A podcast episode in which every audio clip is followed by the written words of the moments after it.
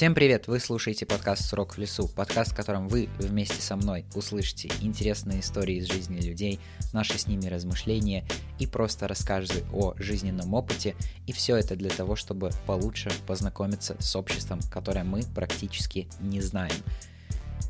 Сегодняшний гость Демьян Саркисов, который проявил интерес поучаствовать в подкасте, и именно так мы с ним познакомились.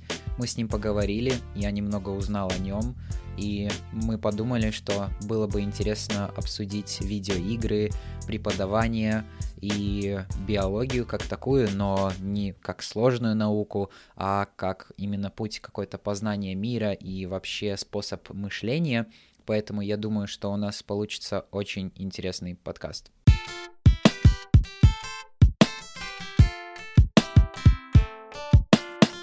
Во-первых, я учусь в школе, 12-классник, то есть мне осталось совсем немножко.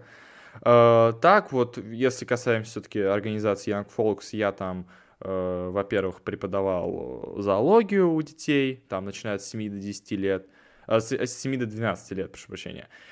И сейчас преподаю анатомию, тоже у, этих, у детей такого же возраста, именно такое введение в анатомию. И тоже вместе с другом преподаю, ну как преподаю, мы читаем вместе э, научное популярное произведение для детей тоже, поясняем и так далее.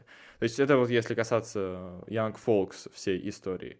А так я занимаюсь также спортом, там, mm-hmm. кикбоксинг, все дела, увлекаюсь именно биологией, э, в частности, для меня это является очень интересной наукой. Я считаю, что я должен ею заниматься в будущем обязательно. Моя профессия будет точно с ней связана. Вот. Это вот так вкратце. Расскажи немножко про спорт. Вот это лично то, что мне интересно, собирать такие именно какие-то истории, связанные с спортом, потому что лично у меня как-то в детстве со спортом не далось. Я какой-то один год, наверное, ходил на тайквондо, старался ходить на плавание. В общем, короче, ничего не получилось. И вот э, интересно, как ты понял, ну, какой твой спорт, как ты начал, начал им э, постоянно заниматься и регулярно, и можешь поддерживать себя в такой спортивной форме? Что ж, э, во-первых, я помню, моя мама, она была в Советском Союзе очень хорошей гимнасткой художественной, и она там ездила на чемпионаты мира, то есть так, была очень такой человек Э, спортивный. Потом она ушла в Тодес, на, может, кто-то знает, э, танцевальная школа, а, и там она танцевала, и вот мой брат тоже там танцевал довольно долго, но сейчас уже не танцует. И вот она меня туда тоже отсылала танцевать, в рижскую школу именно. Она там была преподавателем по совместительству.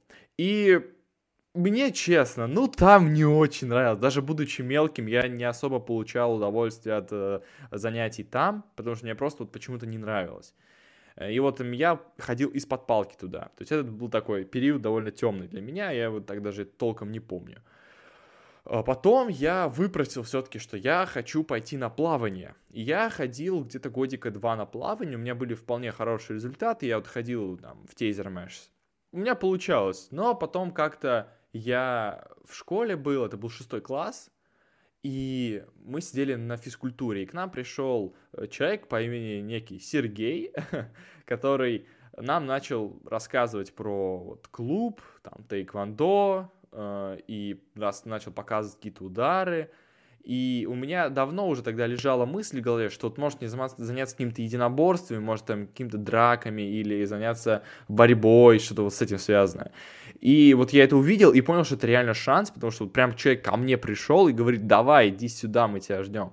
И я сразу взял эту бумажку, все маме, папе показал, они согласились, пришел на первое занятие, вот это произошло 6 лет назад, и вот до сих пор я занимаюсь именно у этого тренера, уже кикбоксом, тайквондо уже отложил как года три назад, вот. Но мне даже нравится больше кикбокс. Так что вот такая моя история была, то есть я всегда, я сам тренироваться не очень люблю, но вот когда ты приходишь в зал, там, друзья какие-то знакомые, и вы там спарингуете, обсуждаете какие-то моменты, которые вы думаете исправить, это, и когда вообще атмосфера в зала сама по себе, она дает мотивацию заниматься. Это, ну, вообще заниматься вместе, это совсем другие ощущения, другие чувства и другой совсем эффект от этого всего. Интересно, что у нас э, вообще, ну, еще более похожая история, потому что я тебе не сказал, я с первого по пятый класс также ходил в танцы, но только в национальные танцы, которые латышские, и потом я просто понял, что мне это не интересно, и все. Вот тоже, кстати, интересный вопрос, а я, ну, я лично не представляю, я не знаю, ну, другие люди наверняка знают, те, кто ходит, или те, кто, у кого друзья занимаются такими единоборствами, а, каким образом ты там вообще, грубо говоря, потеешь? То есть там же по-любому ты не просто бьешь кого-то или грушу какую-то, а ты как-то и разогреваешься и занимаешься какими-то дополнительными упражнениями. Как это происходит, так, если вкратце? Ну, честно говоря, очень просто. То есть ну, естественно, любая тренировка начинается с разминки. То есть это главное в разминке это э, разогреть мышцы, разогреть тело, размя- размять суставы, чтобы не было никаких там резких движений, чтобы там сустав не, не вылетел, чтобы ничего страшного не было, чтобы ты не был холодный в кавычках такой вот.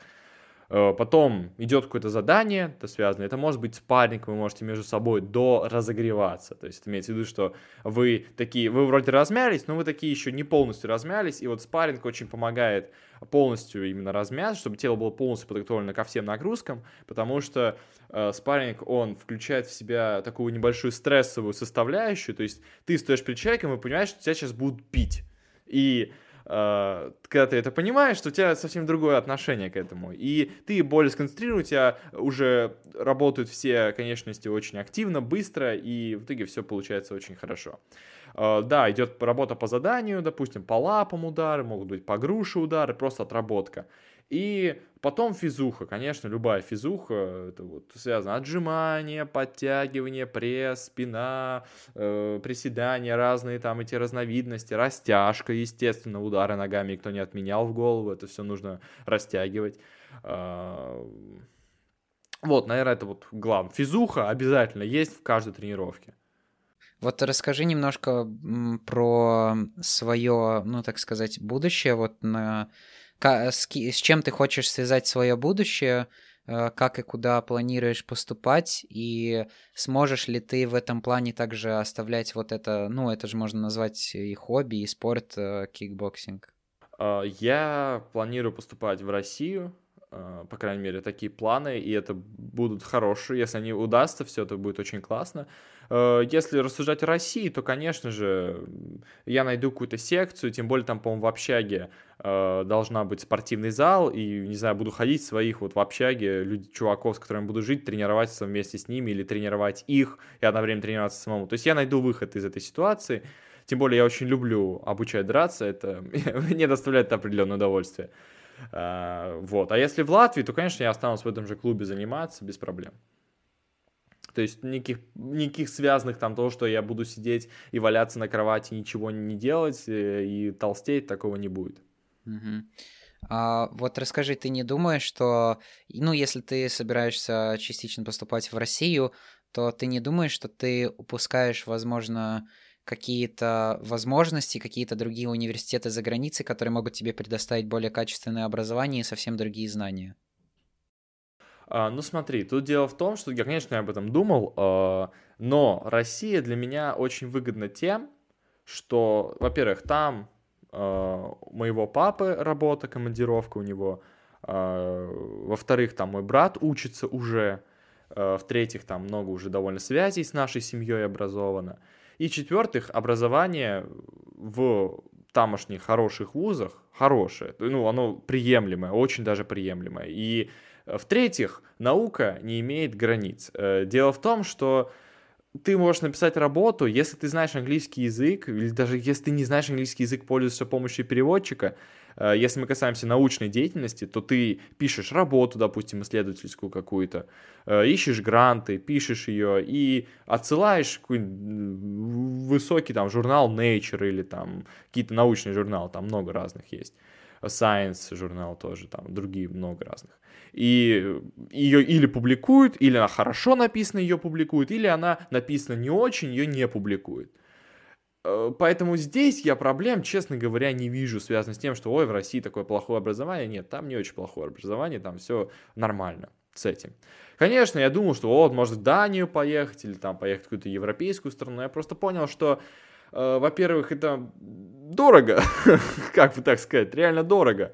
Э, там жить же надо, там же надо платить деньги за то, что ты там живешь в квартире или в общаге. Э, поэтому это вообще неудобно, то есть я отрываюсь по вообще полностью от семьи, абсолютно отрываюсь. То есть нет никаких связей, то есть могу с ними встречаться, там, не знаю, три раза в год. Ну, это так будет, конечно, так себе очень. Вот поэтому Россия все-таки вариант удобнее. То есть у тебя нет такого желания стать независимым и просто уехать куда-то от своих родных и жить самостоятельно?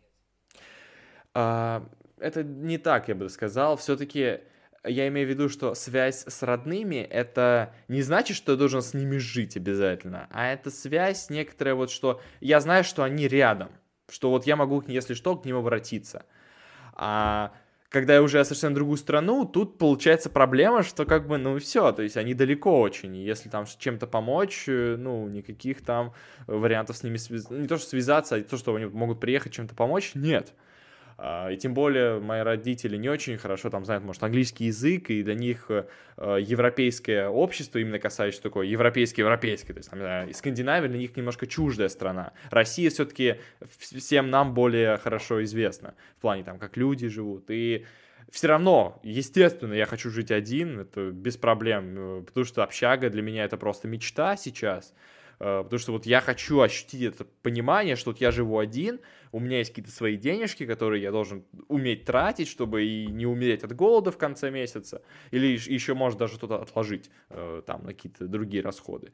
Поэтому нет, это не значит, что я не хочу быть самостоятельным, это значит, что просто я хочу, чтобы семья была изначально рядом где-то, вот чтобы она могла, если что, помочь. Угу. То есть ты считаешь, что, ну, я понимаю, я сам представляю такие сценарии, когда семья действительно может помочь, но у меня, ну просто я говорю про свой личный опыт, у меня иногда бывает так, что иногда родные пытаются помочь там, где не надо, просто из-за того, что у них есть опыт, который накоплен со старых времен, который уже не работает в современности. Uh, да, я тебя понимаю, это, конечно, есть, но uh, в это я же уже 18 лет, я могу уже сам принимать какие-то решения, которые будут касаться меня, и я могу говорить, нет, я с этим не согласен, так не буду делать, или да, я с этим согласен, так сделаю. То есть тут как бы я буду принимать конечное решение, а не за меня кто-то. Угу. Хорошо, тогда вот расскажи немножко именно про то, про ту область, э, так сказать, науки, вот, которой ты увлекаешься, именно биология. Вот ты тоже не сказал, а, ну, на кого именно ты, может быть, хочешь поступать, и почему именно эта наука как-то тебя, ну, больше всего интересует. Угу.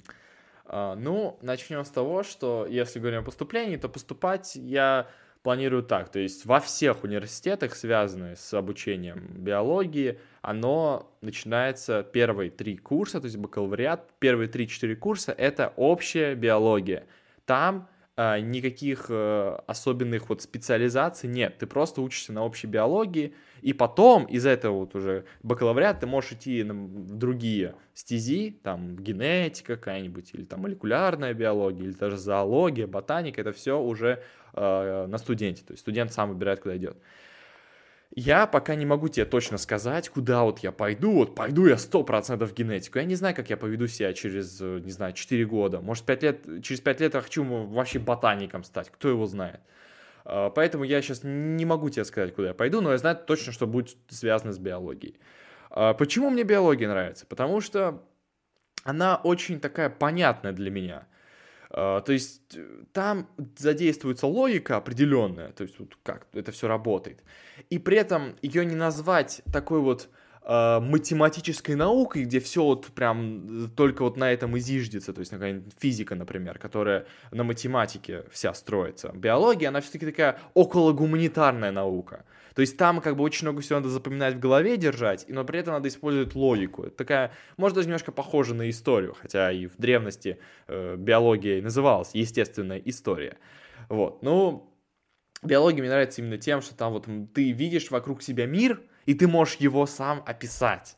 То есть ты вот смотришь, ползает букашка, и такой, да, вот она там э, в там, получается, она жест... это, это жук, у него там жесткие крылья и так далее. То есть ты знаешь его чуть анатомию, понимаешь, как, чем он питается, у него там э, вид пи... ротового аппарата э, грызущий, и там рассуждаешь, ага, так и так. Или там смотришь на растения, и такой понимаешь, а вот сейчас происходит процесс фотосинтеза, э, что там происходит, какие там примерно реакции, что из этого все получается. Или ты смотришь на человека, так, у него болит, э, значит, э, кишечник, значит, ему надо просто посидеть, отдохнуть, то есть пить безграничное количество воды, конечно, можно, но все-таки надо тоже аккуратно. И что там, э, если у тебя болит кишечник, то э, уже ходить в туалет и выпускать из себя из желудочный сок, это уже бессмысленно, то что уже все это в кишечнике. То есть вот такие моменты, и когда это вот все так складывается в одно, это очень... Вот мне это ощущение очень нравится, когда вот я могу ответить на вопрос, который вот передо мной появляется. Вот почему вот, не знаю, деревья твердые, почему они сделаны из древесины. И вот там дальше я могу узнать, почему это так. То есть, что это получилось в результате эволюционного процесса, что там произошел естественный отбор, что это вот такие ткани, которые э, чуть переделались, э, стали твердыми и так далее. Интересно, это ты, ну, я понимаю, да, ты описываешь эту картину прям Э, с точки зрения, вот, ну, как я это слышу, прям все как вот в физике. Ну, вот я лично любитель физики, но с тем единственным отличием, что это что-то больше такое применимое и более понятное. Потому что, когда я пытаюсь объяснить людям, почему мне нравится физика, я применяю такие понятия, как теория квантового поля, теория струн, большой взрыв, э, корпускулярно-волновая функция и так далее, и так далее. Там можно этими терминами просто раскидываться. И я пытаюсь людям объяснить, что, допустим, это работает на э, микромире, там все такое маленькое, там эти частицы, так они двигаются, но людям не будет это интересно.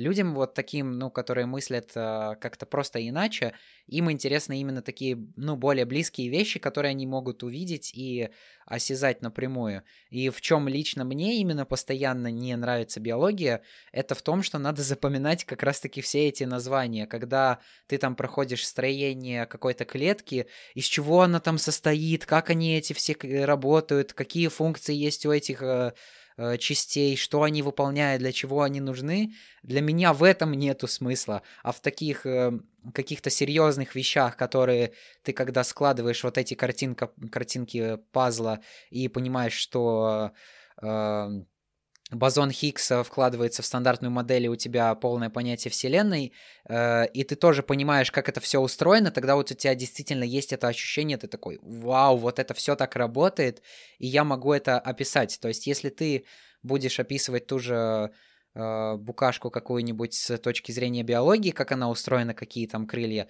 то я буду описывать, ага, у букашки такая-то масса, она двигается с такой-то скоростью, значит, я могу понять, на каком расстоянии она будет через такое-то время, понимаешь? Это как бы просто разные вещи, и я просто лично не представляю, как может быть э, интересно и как вообще возможно держать столько разных и связанных названий и складывать их в картину, и чтобы все это понимать. Вот, мне просто интересно. Угу.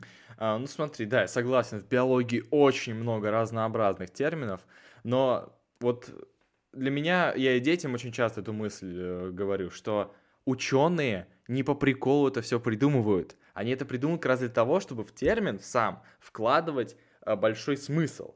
И все термины, которые используются в биологии, они вкладывают в себе большой смысл. Мы уже не можем назвать, э, допустим, почку как-то по-другому. То есть мы вот придумали, что она называется почка. Мы же не знаем, вот такая вот коричневая штука, похожая на боб, у нас находится, которая вот там за спи- в спине, э, если потрогать вот здесь. То есть это же не так пишется, это же пишется, вот почка, там такие проблемы. Или когда на латыни пишется, это пишут для того, чтобы другие люди, э, ученые, допустим, какой-то ученый из России пишет исследования, упоминает анатомические какие-то э, моменты. И он, естественно, будет писать эти моменты на латыни, чтобы человек, который англичанин, легко мог понять, о чем идет речь.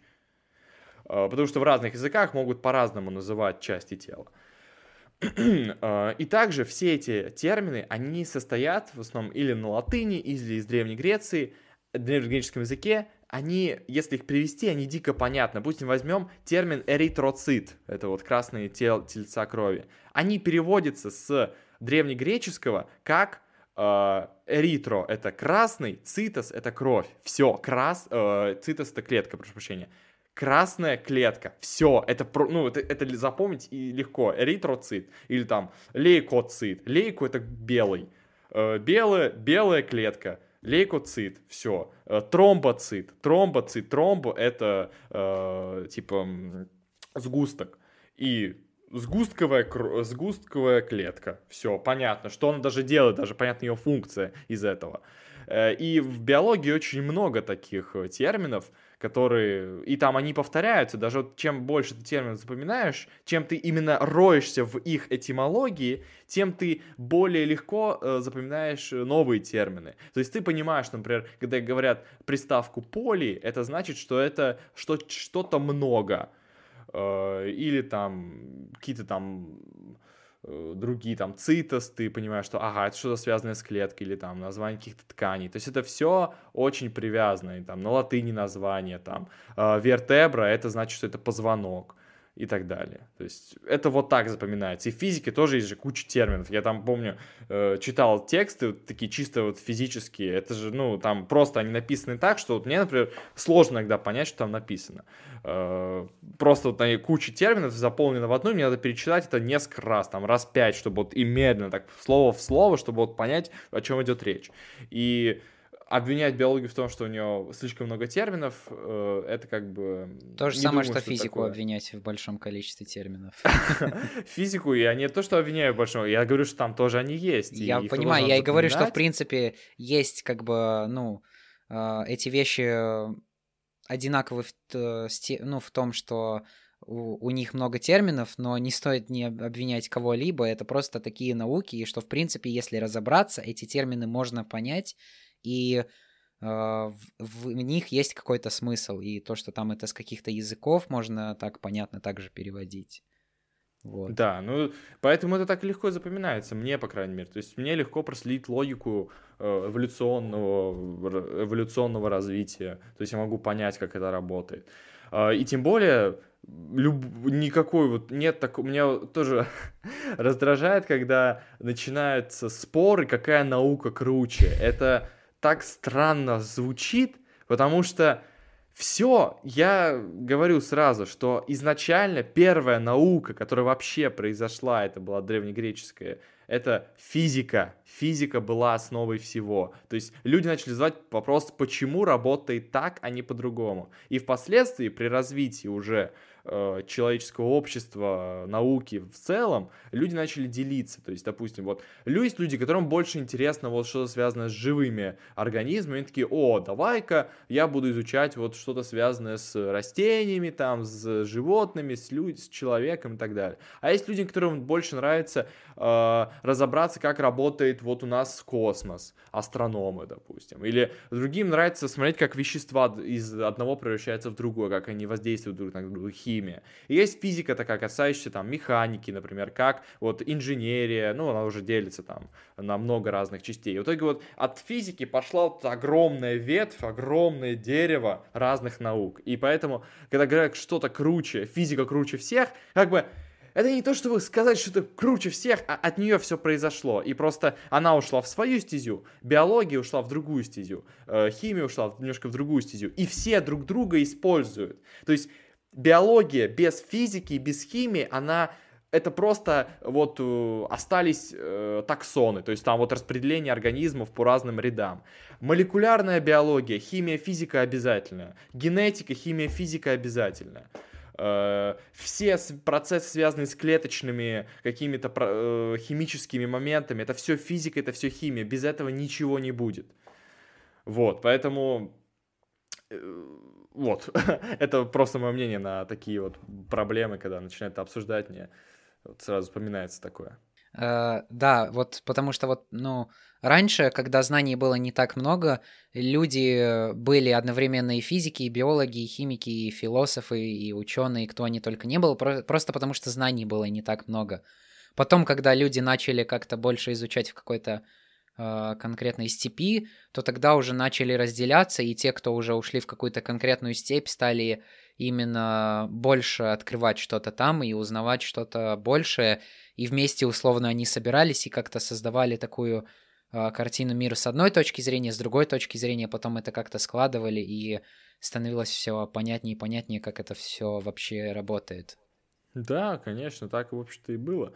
И, кстати, даже можно э, вот в школах меня что очень раздражает, что почему-то э, система образования, по крайней мере, постсоветская, она почему-то так и не поняла, что почему это так происходит, и что это так, это правда, что люди должны специализироваться, и они рано или поздно все равно специализируются. Когда в школе э, учат 12 лет подряд все сразу, это очень, по моему мнению, плохо. То есть, допустим, мы возьмем там, начиная от класса, допустим, восьмого, человек может выбрать, куда он пойдет. Ему больше интересна биология, ему больше известна и, и интересна э, медицина, может быть, ему больше известна инж, и интересна инженерия, физика. И как, вот я за то, чтобы наконец-то добавить эту специализацию в школах. Конечно, требует много учителей, это требует много классов, но оно даст реально хороший результат.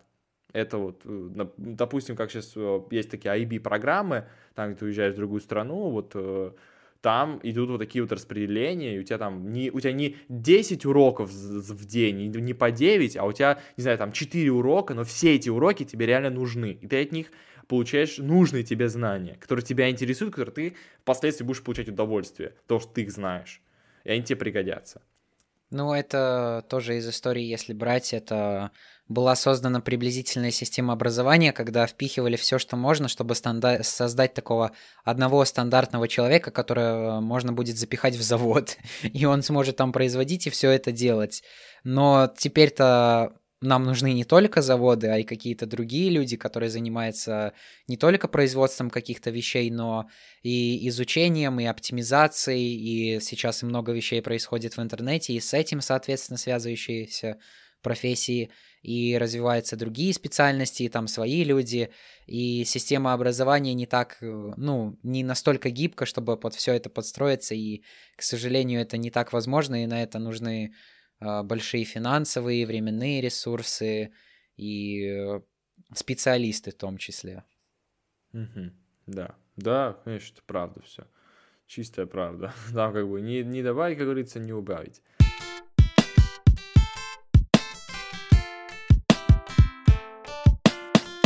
Вот, раз ты заговорил уже как раз-таки о школе и о учениках, вот расскажи тогда, если ты вот как раз сказал, какая вот она не очень картина, тогда расскажи, может быть, что ты, э, ну, так как ты тоже являешься таким своеобразным преподавателем и что-то детям тоже учишь, что, может быть, что ты делаешь иначе и не так, как в школе? Во-первых, а, да, сначала скажу именно про свой, по крайней мере, метод, который для себя понял, который мне очень нравится.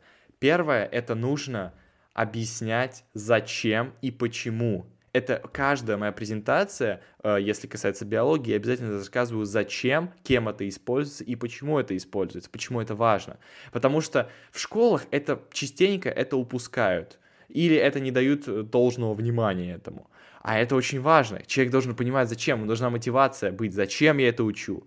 И, естественно, эта мотивация пропадает, когда э, человеку втюхивают э, 9 уроков в день. У него это пропадает мотивация, потому что ему говорят, тебе все это нужно, а он говорит, нет, мне это все не нужно, мне нужно там только 3 урока, которые вот сегодня были, э, которые мне реально интересны.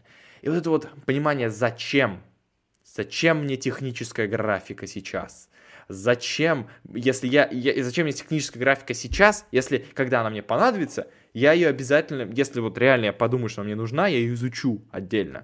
А, или там, зачем мне такая углубленная математика, если я ее не хочу сейчас изучать, а потом хочу изучить. Или зачем э, мне такая углубленная история, может, я не хочу ее сейчас учить, может, я хочу потом ее поучить или э, создать некоторый блок предметов, которые вот я хочу только их изучать и только их внедряться, чтобы знать их реально хорошо, а не знать их на уровне э, нормально и ориентироваться так во всех предметах. Ты тогда просто, ну, в нынешнем мире ты становишься таким вот просто э, вроде в чем-то мастером, но вот таким вот. Вот мастером. как бы ни в чем, во всем и ничем одновременно. Да, и в итоге, да, во всем и ни в чем в одновременно. Итоге, в итоге у тебя нету даже какого-то любопытства, и тебя просто ставят под одни рамки, и ты даже, ну, э, почему именно проблема у большинства школьников, учеников школ, как-то определиться, кем они хотят стать. Просто потому что им все пихают и не дают подумать, а что им действительно интересно и важно.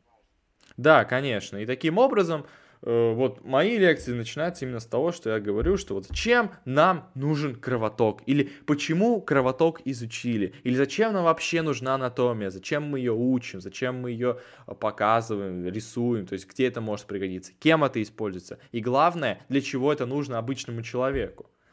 Э, и когда ребенок, даже может он не до конца понимает, что он хочет знать, зачем это, но а, все равно он подсознательно это запоминает, что вот это нужно именно для этого. Или там вот дети частенько мне задают вопросы, а почему это называется э, эритроцит, а не называется как-нибудь там просто клетка, ну что-нибудь такое. Э, и такие вопросы, они вроде бы детские, скажет какой-нибудь там заскорузлый преподаватель, э, скажет, что а, ну это дети, что они там задают всякие глупые вопросы. Нет, это детский вопрос, на детских вопросах ждиждется наука. То есть ученые просто задавали вопрос «почему?» И все. А и дети задают тоже такие вопросы. Часто говорят, что ученые это такие дети, которые не повзрослели, и они просто продолжают быть любопытными, так же, как дети. Ну да, как бы так, э, в кавычках дети, что да, конечно, они взрослые люди, но при этом у них осталась эта вот э, жажда понимания. Все-таки у нас, как мы, как вид, как... Э. Извините, пожалуйста, если кто-то, э, человек против э, теории эволюции, но все-таки я имею свое мнение и говорю, что все-таки как мы являемся животными по своей сути, э, мы... У нас есть этот инстинкт, как у всех животных, инстинкт познания. И его можно забить именно вот этим вот... Э, полным комфортом, который сейчас у нас их происходит. То есть, если ты собаку э, вот обеспечишь, вокруг нее будет еда, она будет лежать, ходить, там можешь куда-то гулять, то у нее не будет никаких переживаний, и учить что-то новое ей, ну, так, не хочется особенно. То же самое, что и у нас.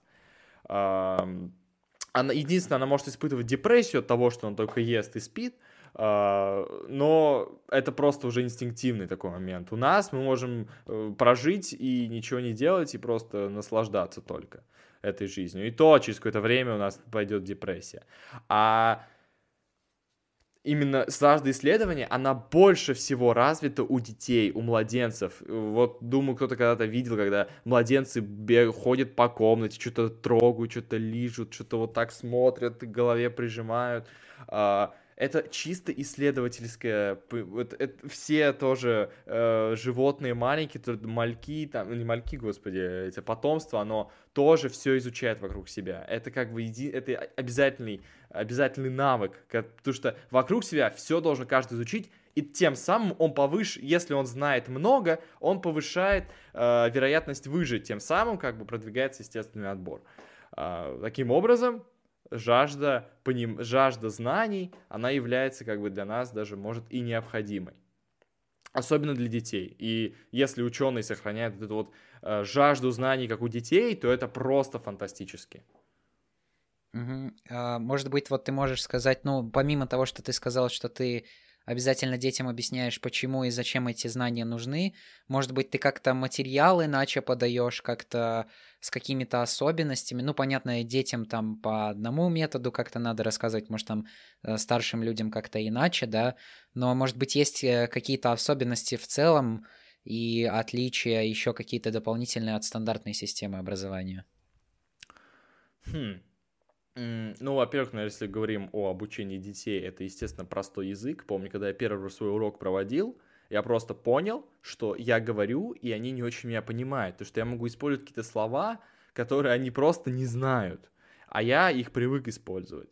А, это не то, что там дофига умные и так говорю, но такие всякие термины сложные. Нет, просто, ну, когда ты живешь в обществе взрослых людей в основном, и ты слышишь такие сложные слова, и все их понимают, ты как бы и привыкаешь к этому. Когда ты видишь детей, начинаешь так же говорить, они тебя не понимают, они перестают слушать.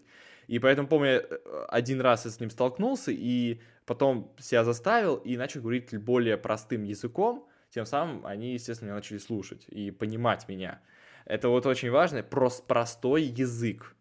А, в тре... Э, во-вторых, а, чтобы дети учились э, более активно, им нужна физическая нагрузка какая-то, то есть это не один урок в неделю или два урока в неделю физкультуры. Это чуть ли не каждый день их обязательно должна вот быть смена. То есть они посидели э, за партами, и там, допустим, даже пусть минут 30, им не нужно сидеть 40 минут. Это, или там не нужно сидеть час на уроке, они, они замаринуются, и от них вообще ничего не останется, они ничего не запомнят.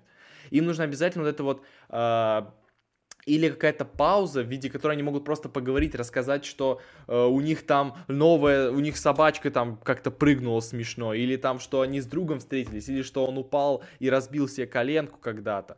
То есть для них нужно обязательно вот быстрое э, отвлечение от темы. И самое лучшее отвлечение от темы это физическая нагрузка. Сейчас же когда у нас все-таки дистанционно все проходит, э, я при все больше, ближе и ближе приближаюсь к системе, которую вот я говорил, что э, именно сделать паузу именно в самом уроке, и вот чтобы они рассказали какие-то свои мнения по поводу там услышанного материала. И это реально помогает их держать концентрированно. Вот, и самое смешное, что они могут что-то не забывать, то есть они могут путаться, но через какое-то время вот эти знания, они у них всплывут, они их вспомнят, когда будут постарше, и, может быть, на них это повлияет э, положительно, что они, может, заинтересуются с этим в дальнейшем, или Э, как-то просто смогут хорошо себя проявить в какой-то ситуации, что вот они это знают. Или они там знают, как перевязать рану. Они знают, что если артериальная э, рана, то артериальный разрез сосуда, то есть когда кровь вот так просто хлещет, то это понятно, что надо сделать, что надо пережать руку максимально сильно, чтобы э, не было такого сильного потока крови. Или там они могут лечить венозное кровотечение, когда такая темная кровь. Они когда такие вот ситуации жизненно, они у всех бывают. И когда они могут эти знания применить, даже, может, они их не так запомнили, но они примерно понимают, что такое, и могут помочь хотя бы чуть-чуть. И вот, когда, вот это остаточные знания, которые самые важные, которые ты хочешь в них заложить, надо вот максимально каждый раз повторять. Э, то есть, допустим, я считаю, что каждый урок начинается с повторения, и тем самым, э, например, следующий урок по анатомии я начну с повторения того, что как перевязывать раны, э, правильно. Не, не то, что как перевязывать рану, а как понять, какая у тебя рана, как, что с ней надо сделать. Вот. Угу. А, вот тоже интересный вопрос насчет того, ну, возможно, у тебя было не столько преподавательского опыта, чтобы как-то, так сказать, остыть или просто задуматься об этом. Но я лично сталкивался с такими людьми, ну, это было больше связано именно с преподавательским, ну, с художественным преподавательством, когда обучали там рисовать и разным видам искусства. И я разговаривал с такими людьми, и они просто мне говорили, что э, они устали от того, что они учат кого-то другого. Они не могут сами что-то поизучать и сами открыть что-то для себя. У тебя вот нету такого ощущения, возможно, что ну, ты тратишь свое время зря, и что непонятно вообще зачем и куда это будет, непонятно, э, что с этими детьми вообще будет, и пригодятся ли им эти знания вообще в будущем, и есть ли в, этого, есть ли в этом какой-то смысл? Угу. Наверное, такая проблема может появляться у людей, когда они э, у них каждый день работа, они каждый день приходят и учат детей. Конечно, там времени на собственное развитие нету. А, и человек устает. Это преподавание довольно тяжелое дело, от него очень сильно утомляешься. У меня такого, честно, не было, потому что у меня нету так много преподавательского именно работы самой преподавателя. То есть я вот один раз, нет, два раза в неделю я преподаю, и все. И у меня и хватает на время и на развлечения, и на общение, и на, и, и на обучение чему-либо. Поэтому такого, что прям потерю смысла того, что я делаю, я никогда не ощущал, потому что, во-первых, даже я получаю удовольствие от того, что я э, преподаю детям, э, что вот как-то я с ними взаимодействую, что-то им рассказываю, и я понимаю, что у них это останется в голове 100%, хотя бы э, маленькая часть, и у, не, у может была группа из 15 детей, а, уста... а в голове осталось только у 5. И это уже хорошо. Хотя бы так, чтобы это знание, оно продвигалось дальше, чтобы ребенок, когда ему это нужно будет, он им воспользовался, и ему было бы от этого хорошо. Вот, поэтому нет, такого потери я не чувствую. Хорошо, просто в этом плане, ну, ты как-то вроде рассказываешь, и это, может быть, у кого-то отложится, но тогда рассказывать зачем? Просто чтобы люди были более образованными и рассказывали это другим или что?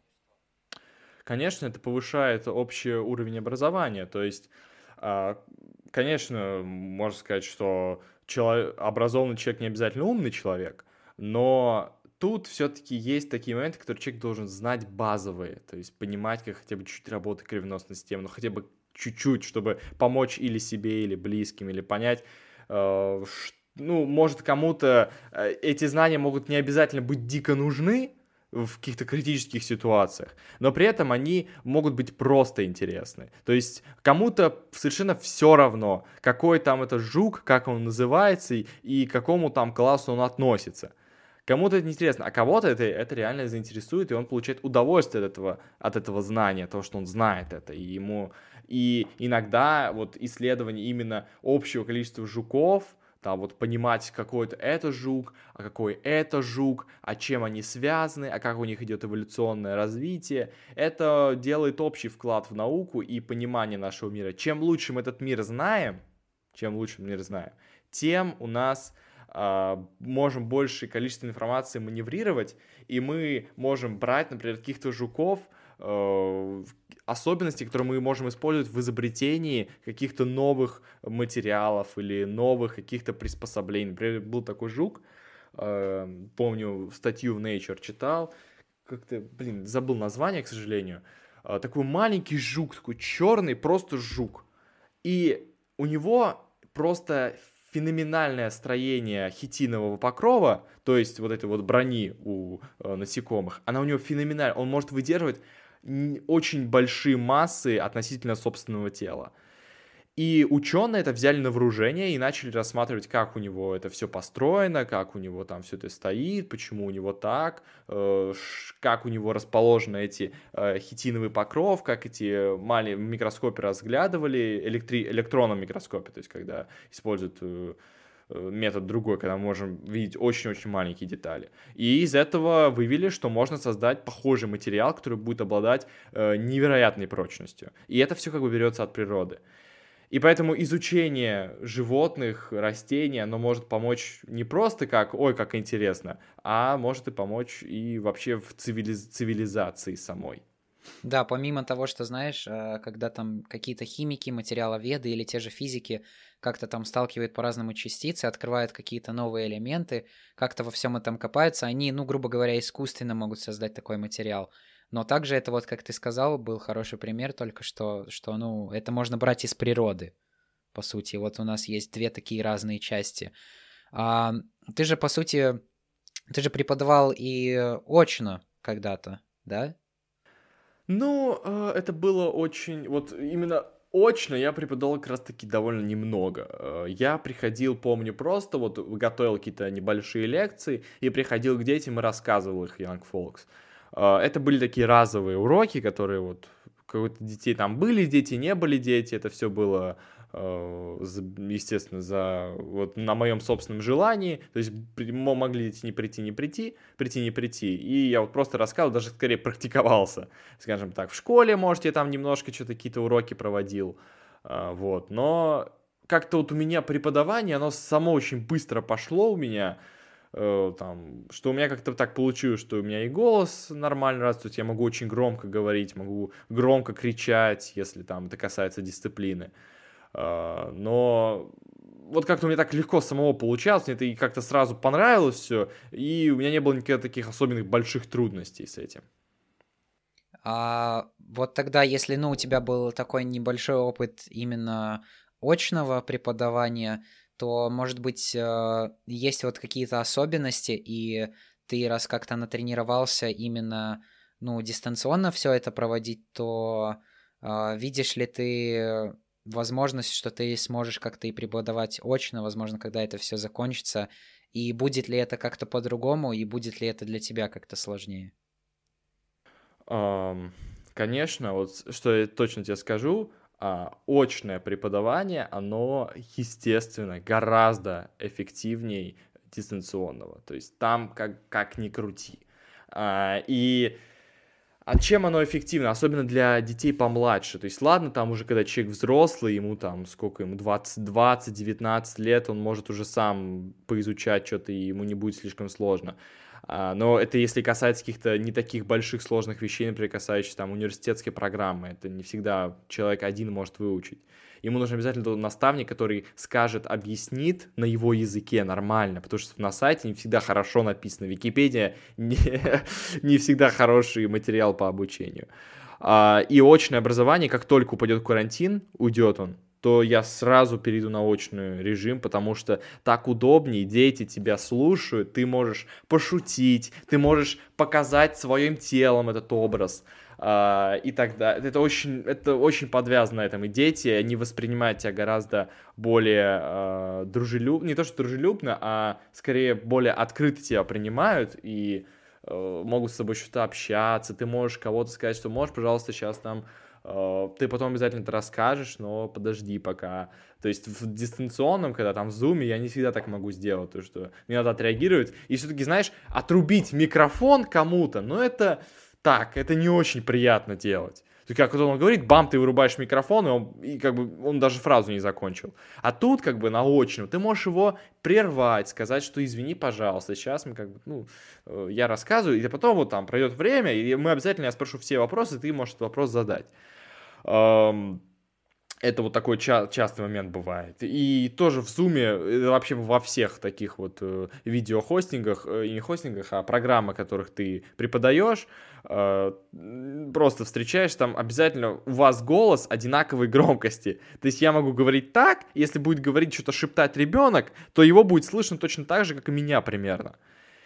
Это очень сложно. То есть, когда, ладно, когда вот очное образование, то что-то может пошептать своему другу, что такую шутку рассказать, и могут тихонечко посмеяться. А тут это всем слышно. И это тоже очень плохо. Это полностью убивает э, взаимодействие класса или каких-то именно детей между собой, обсуждение какого-то материала между собой. Э, это очень убивает этот момент, а это очень важно. Ну и причем еще, знаешь, не всегда видно, если это происходит дистанционно, а смотрит ли он вообще на тебя, слушает ли он тебя. А может, да, он просто конечно. ушел в другую комнату, и это ему вообще не интересно никак. А, ну, когда это все очно, ты непрямую можешь также и взглядом как-то взаимодействовать вместе. Да, ты, ты можешь по, по взгляду понимать, что он ничего не понял. И ты ему спрашиваешь, ты понял? Он такой, э, да. Я такой, ты точно понял? Он такой, нет. И, и заново объясняешь. Да.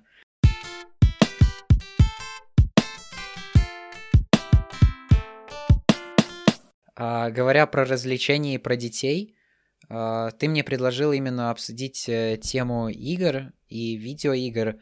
А, почему именно тебя интересует эта тема? И, ну, вот расскажи побольше об этом.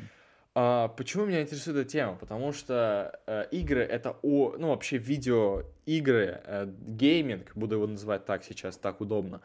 Э, он появился не так давно, то есть он появился там, получается, э, в зачаточном создании типа 80-е, 90-е, такое, он уже начал чуть-чуть появляться, там типа вот этот Тетрис, там, не помню, там 96-й год, не помню, когда он появился. Но Uh, или, ну, не, не помню, честно. Неважно, хорошо, да. И да, неважно. И вот он развивается, и сейчас он на очень таком довольно высоком уровне, где мы можем смотреть как это, это как фильм. И когда Uh, гейминг, он раз, раз до такой степени, но все равно все люди там, поколения более старшего, они думают, что это сатанинское зло, как это было, например, с э, фильмами же, когда только фильмы начали выходить, тоже все очень боялись этих фильмов. Э, когда вот разные книги выпускали, тоже там начали, там вот инквизиция запрещала книги, относилась к ним так, вот читать только Библию и все, все остальные книги это так очень, ну, спорно, э, вот, и каждое вот нововведение, оно обязательно встречает очень большую критику. А, с геймингом это тоже встречается, и я хочу, чтобы вот как раз-таки более старшее поколение поняло, как это все работает, почему э, игры, они не могут, они не обязательно делают плохо, их можно сделать все в большом количестве, очень большом количестве, делает плохо человеку. все, абсолютно все. Даже вода делает плохо, если в очень больших количествах. Э, это естественно. Но понимание, как игры работают, это является, по моему мнению, очень актуальной темой. И поэтому она меня тревожит, и я бы хотел о ней чуть-чуть поговорить именно связано с детьми.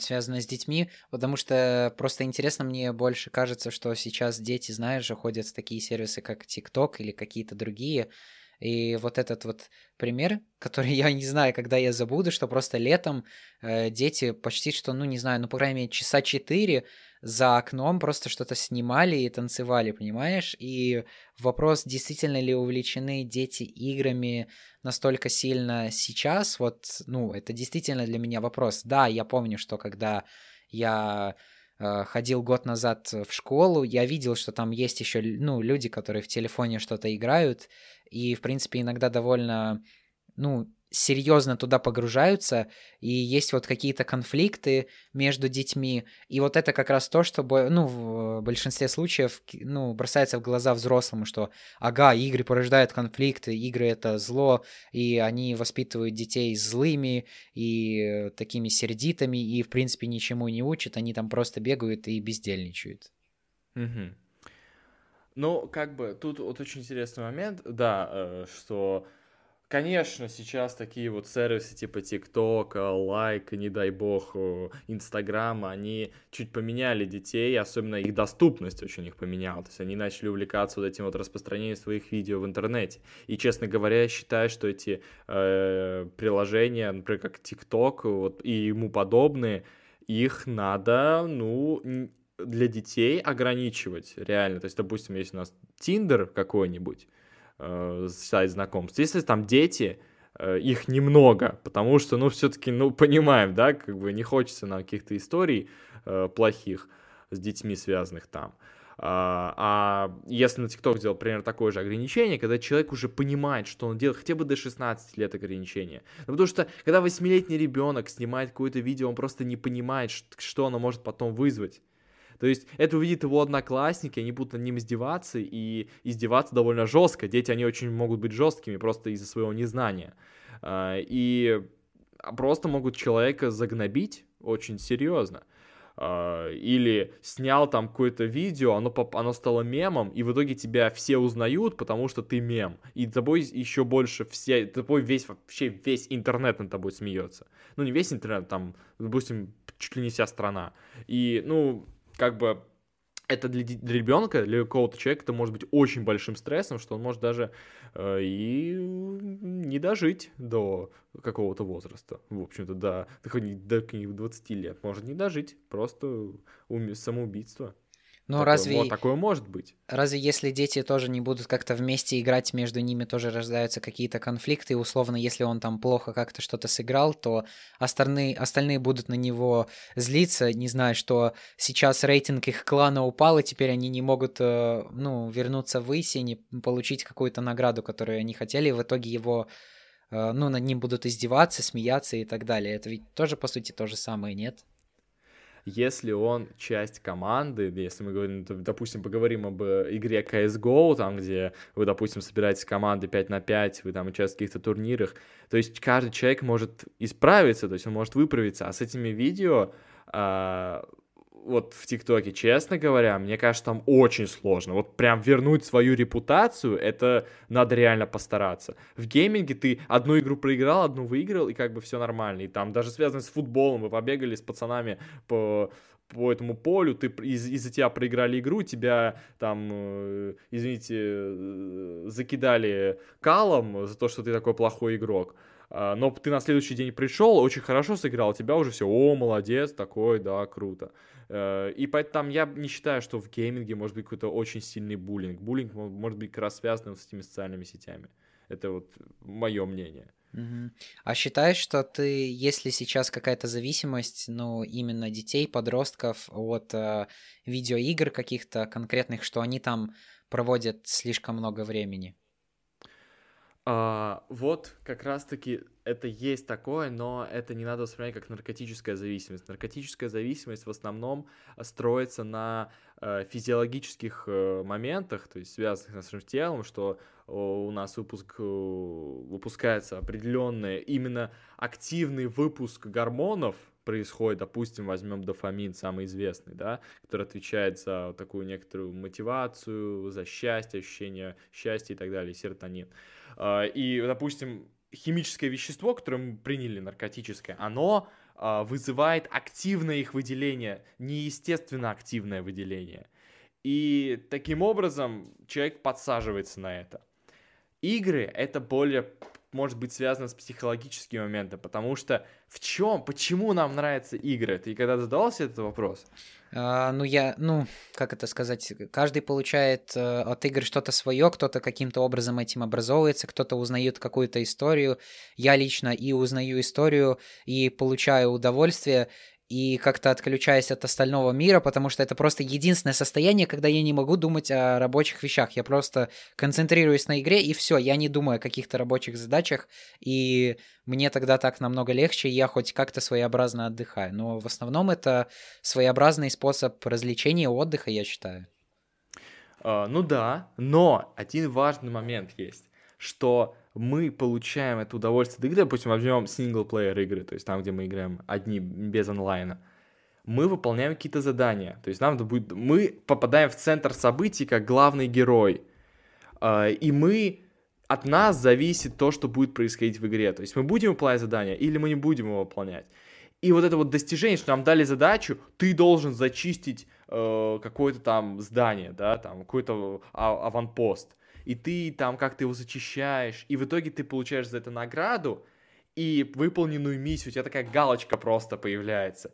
И вот от этого понимания, что ты сделал что-то важное, даже не в реальной жизни, а в игре, оно очень-очень э, способствует выделению вот э, э, дофамина и вообще вот этому ощущению удовлетворенности, типа, да, я крутой, я это сделал. Или особенно, когда э, сложная миссия очень, допустим, какой-то дико сложный босс, ты не можешь его никак победить, тебя там и так, и так, ты умираешь уже 15 раз, ты не понимаешь, как это сделать, а в итоге догадываешься такой, ага, вот может мне сделать так, использовать там такие способности, там и сразу после этого другие, и когда ты его выигрываешь, у тебя такой происходит кайф после того, как ты выигрываешь. Это просто ты, ух, выдох, и он доставляет очень большое удовольствие. Это даже исследовано Э, можно найти в интернете исследования по этому поводу, их очень много, там, где вот реально запечатлевали, как люди получают просто огромные порции дофамина за выполнение этого. И они не являются неестественными, как связаны с, нарко- с наркотиками, они являются вполне естественными. Мы тоже, если мы в жизни будем корпеть на задачи по математике, будем думать, три дня думать, ходить, как же ее решить, а потом э, просто в один день сядем, и поймем, что, а, она так решается, и все, и ты ее решаешь, и вот это ощущение удовольствия, оно точно такое же, как и в играх. И когда я, вот сейчас, почему это все описывал, поэтому и дети, они а, тоже любят эту, это вот ощущение. И они особенно глубоко в это все в, вливаются. Также тут, как я говорил ранее, тоже очень подвязано на том, что дети, они изначально очень любят исследовать все. И а, игра для них это вообще отдельный мир. Абсолютно отдельный мир. Это он не связан с миром, который вот живет этот ребенок. И для него это вот исследовать, смотреть, что-то бегать по карте, смотреть на персонажей, как они взаимодействуют, как это все мир, кра- яркие краски, как там главный герой что-то делает. Для них это тоже очень интересно. Или там. Э, и поэтому вот это все, эти два фактора складываются, и получается вот это вот общее, очень даже э, слишком сильное увлечение этими играми, потому что э, тебе, чтобы достигнуть какой-то цели в игре, тебе, тебе нужно гораздо меньше усилий, чем достигнуть ее в реальной жизни. Допустим, не знаю, выучить язык и пройти миссию, и пройти игру, это две задачи, которые отличаются по сложности в разы. То есть выучить язык это очень, ну, это сложнее гораздо, чем пройти игру. Uh, и, ну, там, смотря какую игру, но все равно любую игру пройти гораздо легче, чем выучить язык заново. Таким образом, люди, вот особенно дети, которые это не очень могут понимать, они могут слишком в это опускаться и немножко забывать про настоящий мир, где все делается сложнее, конечно же. Но результат, он будет как бы более долговечен, чем ты пройдешь игру, там, прошел игру, сказал, что, ой, ребята, я прошел игру, у меня там составил свое мнение по этому поводу. Это все, что ты можешь сказать по этой игре. Это все, как тебе это может помочь в реальной жизни. А именно знание языка, допустим, тебе открывает огромные возможности. Вот. Но нет у тебя вот такого мнения, что современные игры становятся какими-то более казуальными и упрощаются специально для того, чтобы больше людей поняло, как их вообще играть, потому что изначально, если ты вспомнишь, игры были нереально сложные, тебе давалась только одна попытка на прохождение, и если ты в конце умер, все, будь, до, будь добр, начни сначала, и постепенно-постепенно игры становятся какими-то более казуальными, и раньше не было доступа к интернету, и ты не мог посмотреть прохождение и возможные пути. И в этом плане, знаешь, э, действительно, я тоже как-то лично с этим сталкиваюсь, что э, иногда это уже не так э, сложно все это сделать, и как будто эм, даже условно ты повышишь себе сложность, и ты понимаешь, что ты, ну, не можешь с ней справиться. Ты знаешь, что там в настройках можно зайти и изменить сложность, и тогда тебе будет легче, и тогда ты не будешь как-то, ну, какое-то удовольствие от этого получать. Ну да, конечно. И да, вот ты тоже сказал, что изменить сложность там Э, это, это легко, но удовольствия это не будет вообще никакого. То есть тоже, когда я, например, захожу в какую-то игру э, синглплеерную, я, естественно, включаю себе сначала самую лютую сложность, потом понимаю, что я не могу вывести, я включаю сложность чуть полегче, но все равно сложно. То есть в итоге, как бы, лучше всего проходить игры, на мой счет, это вот на высокой сложности, тогда получается больше всего кайфа впоследствии. Um, так, ты, а, говорил, почему игры стали э, проще, потому что э, какой смысл продавать очень-очень сложные игры, если мы говорим о бизнесе, то есть игровом бизнесе? Ты вот издатель, должен продать максимальное количество копий этой игры, и если она очень сложная, то ее будут покупать только лютые хардкорщики, э, а остальные, ну, такие, ну, ладно, поищу что-то другое, это не стоит моего времени. А если игра не сложная, допустим, интерактивное кино, это же вообще, многие это за игры не считают, хотя это вполне является игрой. А, то есть, где ты определяешь там судьбу персонажей, ты можешь выбирать какие-то ответы, э, можешь смотреть, как развивается сюжет, именно построен на твоих выборах, если он есть, конечно же. А, то, что частенько там бывает иллюзия выбора. Но все же, эта игра довольно простая, то есть там не надо быть особенно умелым игроком, чтобы там быстро нажимать клавиши, быстро мышкой двигать, это не особо там нужно, только в какие-то моменты критические, когда там может быть там QTE, то есть там, когда э, Quick Time Events, то есть там какое-то происходит событие, и ты быстро должен нажать на какие-то клавиши, это вот максимум, это весь такой гейминговый скилл, который тебе нужен для прохождения этой игры, это максимум. А, вот. А есть игры, Cuphead, например, есть игра, где ты просто мучаешься, проходишь эти лютые уровни, э, это все дико сложно, там все летает, должен учить, как эти боссы атакуют, должен заучивать их атаки, и только тогда ты их можешь потом выиграть. А, поэтому я считаю, что вот это упрощение игр, это вполне естественный процесс, так и должно быть, что, конечно, люди хотят зарабатывать деньги на играх, которые эти игры производят. Они хотят получать за это деньги. И чем больше денег, чем лучше, тем лучше. Поэтому некоторые люди все-таки делают э, игры полегче, и чтобы привлечь большее количество людей на их прохождение. Ну, просто знаешь, иногда, э, если условно продолжает какую-то серию игр и ее упрощает, иногда фанаты этой серии остаются как-то, ну, не настолько довольны, они как бы покидают, и ну, деньги деньгами, но ты как-то теряешь свою основную аудиторию и вообще э, людей, ради кого ты все это старался и продолжал эту историю. Угу.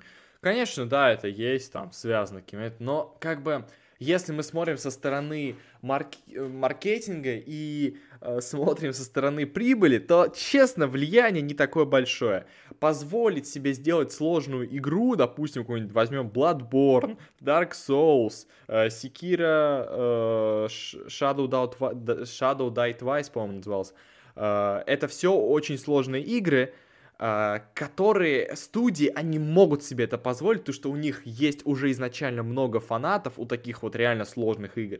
И ты специально эту игру делаешь очень сложной, чтобы вот фанаты в нее побольше поиграли. И у тебя, когда этих фанатов очень много, тогда да, хорошо. Но когда ты производишь сложную игру, при этом у тебя нет никакой покупательской базы изначальной какой-то, то эту игру просто не купят, потому что, ну, не, не все хотят просто обычный покупатель, пришел в магазин, о, какая-то новая игра, ничего не, не слышал, давай-ка посмотрю, что это. И покупает, понимаешь, что это очень сложная игра, он просто или отдаст там, попросит, чтобы ему деньги вернули, или еще чего-нибудь. Э, поэтому выгоднее производить более легкие игры, потому что больше, большее количество людей будет их покупать. Есть же люди, которые не играют, потому что им хочется хардкора, а есть люди, которые, вот как ты говоришь, которые хотят приходят расслабиться, как, в общем-то, и ты. И этом нет ничего плохого. То есть это просто разные мотивации людей. А, и просто на каждую мотивацию, на каждую вот таких вот, на каждый вкус есть свой товар. И вот тут то же самое.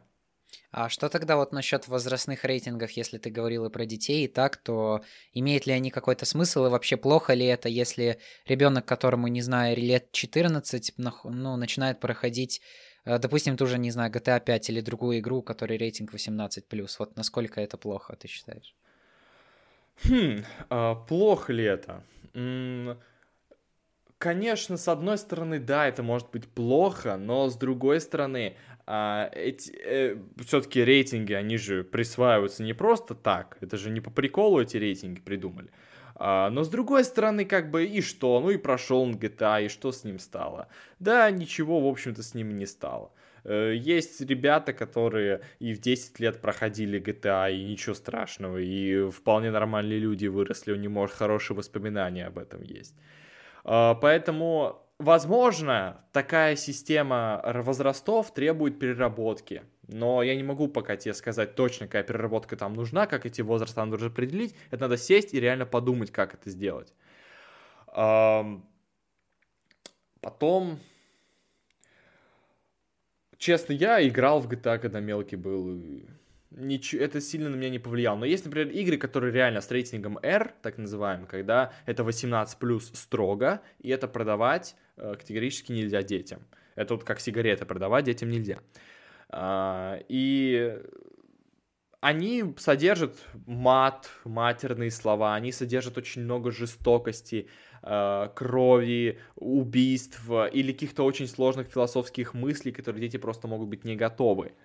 А, и все-таки рейтинг R, он самый интересный для производителя, потому что там вот можно придумать и такой, и сюжет сложный, и вот все сделать по-честному, чтобы э, все персонажи матерились там 15-этажным матом, и это создано, ну, допустим, недавно вышедший Киберпанк. Там же э, очень такой, ну, скажем так, э, словечки там такие серьезные проскакивают, да, и Э, с одной стороны, да, что-то много слишком, а с другой стороны, э, это создает абсолютно такую атмосферу вот этого вот погрязшего в грязи вот этого города, которым живет Найт-Сити, насколько он погряз в пошлости, в таком животном удовольствии и вот в этой вот бескультурности. И это есть своя атмосфера. И если это все убрать, то будет, ну, вот уже не то что-то. Вот будет это уже какая-то картонная, картонная иг- игрушка, а не э, интересный проект. Таким образом, некоторые, например, производители специально упрощают игры или, или упрощают, или делают их более детскими, э, чтобы они попали в рейтинг там 16 плюс или 14 плюс, чтобы просто покупателей было больше. Но вот все-таки м- должно пройти время, должно пройти время. И когда вырастет поколение таких вот геймеров, то есть вот вы там, мне будет, не знаю, 40 лет, и я буду вполне не против поиграть в какую-нибудь игрульку э, компьютерную, э, то и когда вот появится именно такое поколение, то игр с рейтингом R будет гораздо больше, и с рейтингом высоким будет гораздо больше, чем... Э, и будет их примерно одинаковое количество, и никто не будет говорить, что «Ой, что-то как-то хочется все-таки продать побольше, давай-ка мы для детей делаем». То есть там не будет такой большой разницы. То есть и рейтинг R будет покупать очень много, и рейтинг для детей тоже будет много покупать. Так что это вот такое вот у меня мнение на этот mm-hmm. счет. Я просто вот хотел добавить э, в то, что ты только что сказал. Знаешь, было какое-то время назад, что там условно, вот дети играют в GTA или в подобные игры, где там надо стрелять, и в итоге выходят и там э, приходит в школу с пистолетом и там расстреливается. Но вот как э, мне кажется, это больше зависит не от игр, такие ситуации, а от той среды, в которой ребенок воспитывается. И это вот тоже важно, то, что, ну, иногда взрослые люди об этом не задумываются вообще, а сразу то, что им первое приходит в голову, того и обвиняют. Да, там вот все ужасные случаи, когда школьники приходили э, в, в Америке в основном, когда в школе в школьники приходили, расстреливали школу, это, конечно, это многие винили, а, это все видеоигры, он там играл в Doom, он там играл в Postal, он играл в GTA, это все очень злые игры, там надо стрелять, убивать, кровяка, куча. Это Дело в том, что они почему-то некоторые забывают, что все-таки игра это одно, и она не может настолько сильно повлиять на даже недоросший мозг, что э, вот надо идти убивать всех. Это наоборот, Doom даже, например, тот же самый, там, где ты просто бегаешь с огромной пушкой на перевес и убиваешь демонов разными э, способами. Это может, наоборот, из тебя ярость немножко накопившуюся вылить. То есть сесть такой, ой, как меня все задрало. Сел, начал играть, расстрелять демонов, у тебя потихонечку ты, может, даже настроение улучшится от такого, что бум-бум, это все взрывается, у тебя гнев выходит а, а не на... и даже не то, что на влияет, что ее вся стреляет, а потом будет стрелять в школе. Нет, такого, это не обязательно будет. В основном все люди, которые э, были замешаны вот в таких террористических актах, это были в основном люди, изнач... дети уже изначально с очень большими психологическими проблемами, их или в школе обзывали, или у них очень большие были проблемы в семье, там, отец их бил, мать их там не любила. То есть там это все очень на более серьезных вещах, нежели игры. Игры обвинять здесь это просто перекидывать ответственность. Угу. А, давай напоследок вот такой вопрос, раз уж мы начали говорить о видеоиграх, просто коротко, а, без каких-либо комментариев, а, для тех, кто в теме, те поймут, ПК или консоль?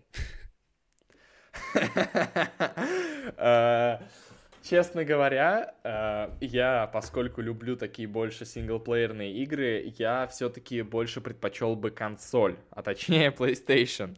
Xbox я не играл, и я, помню, даже держал этот пульт в руках, мне не понравился. Я вот я консольщик, могу так сказать.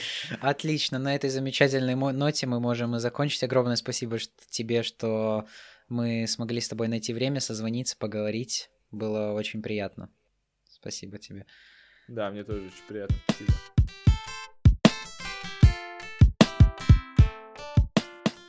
Во-первых, больше всего, конечно же, мне запомнился этот разговор именно тем, как Демьян рассказывал о биологии, о том, почему ему это нравится, потому что когда мы с ним списывались, и я узнавал, о чем мы будем говорить, и я узнавал, чем он занимается, я как только узнал о том, что он увлекается биологией, я сразу же хотел с ним поговорить насчет того, почему она ему нравится и каким образом он ее терпит вообще, потому что в школе это мой нелюбимый предмет, один из, и я не понимаю, как она кому-то может нравиться, поэтому мне было интересно узнать какой-то альтернативный взгляд и альтернативное мнение, за что Демьяну огромное спасибо.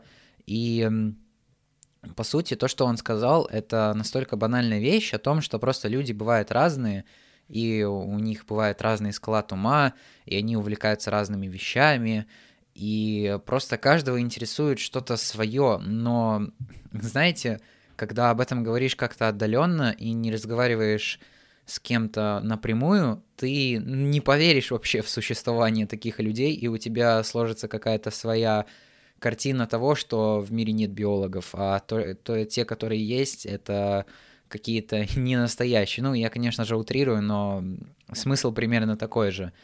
И так как я человек, который пытался заниматься спортом, мне интересно разговаривать с людьми, которые занимаются этим, можно сказать, на полупрофессиональном уровне или просто увлекаются этим, и как у них это все проходит, и для кого-то этот путь спорта, он проще, для кого-то легче.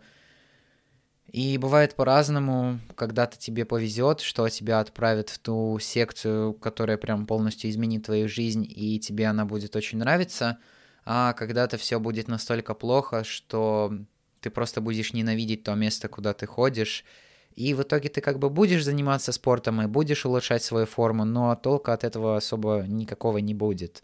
Также у меня у самого был так или иначе какой-то опыт преподавания. Я в том же Young Folks рассказывал э, лекции о физике, о космосе, и у меня этого нету на столько регулярном уровне, и я понимаю, что, наверное, самое сложное вообще при выступлении, даже не будем говорить про лекции, а при выступлении ну, на какую-то аудиторию, сложнее всего это их как-то удивить, зацепить и надолго задержать их внимание. И это такое искусство, которому надо учиться. А особенно сложно это, когда ты преподаешь что-то детям или просто что-то им рассказываешь, потому что у них может быть еще не настолько сформированная личность, в принципе, как и у подростков, но только это все еще в более зачаточной фазе, и они любознательны и изучают мир, но им также интересны и какие-то свои вещи, которые такие детские, знаете, когда особенно я был ребенком, я помню, что мне просто нравилось уходить куда-то в свой внутренний мир и продумывать, что там происходит, нежели как-то смотреть на то, что происходит в реальности. И тут опять-таки тоже перекликается та же тема, о которой мы говорили сегодня, про игры, про виртуальные, про реальный мир, потому что среди моего окружения, именно старшего поколения, люди считают, что когда ты играешь в игры, ты можешь уйти прям очень сильно в виртуальный мир и сразу же стать от него зависимым, и вообще стрелялки это плохо, и то, что ты в кого-то стреляешь там в играх, это плохо, это как будто как стрелять в реальности.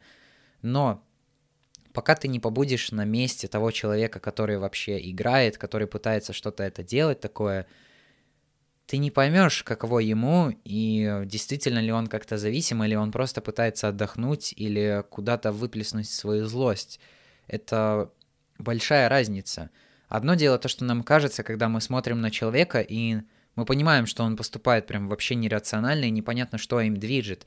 Но с другой стороны, на каком-то глубине, на глубине его сознания, на принятие решений есть что-то другое, может быть, э, он как-то устал или у него что-то в жизни произошло не настолько хорошее, и поэтому он так поступает, и не стоит оценивать людей с первого взгляда, когда вы видите, что они делают, и сразу понимаете, да уже, да он какой-то тупой, как с ним вообще можно разговаривать и жить. Нет, стоит узнать человека получше и понять, что движет им на самом деле.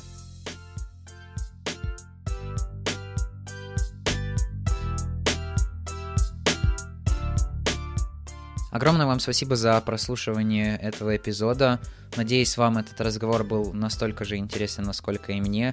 И вы смогли как-то, может быть, иначе взглянуть на какие-то вещи, или просто можете включить этот выпуск своим родителям, особенно про тот фрагмент, который про видеоигры, чтобы они тоже как-то задумывались вообще о вашем поведении, или если вы играете на видеоигры, или просто чтобы немножко ваши родители тоже задумались, что на самом деле их опыт или то, что они слышат в телевизоре, не всегда является правдой, и иногда на проблемы стоит смотреть намного шире. Напоминаю, что вы можете слушать этот подкаст вообще во всех платформах Spotify, CastBox, Google Podcast, Apple Podcast. Особенно если вы слушаете в Apple Podcast, то я буду очень благодарен, если вы там оставите оценочку в виде 5 звезд. Или в iTunes на Windows это можно тоже установить. Это очень сильно поможет нашему подкасту в продвижении. И в том числе больше людей узнает о таком прекрасном онлайн-журнале Voice, для которого как раз-таки и выходит этот подкаст. Спасибо, что слушаете. Пока!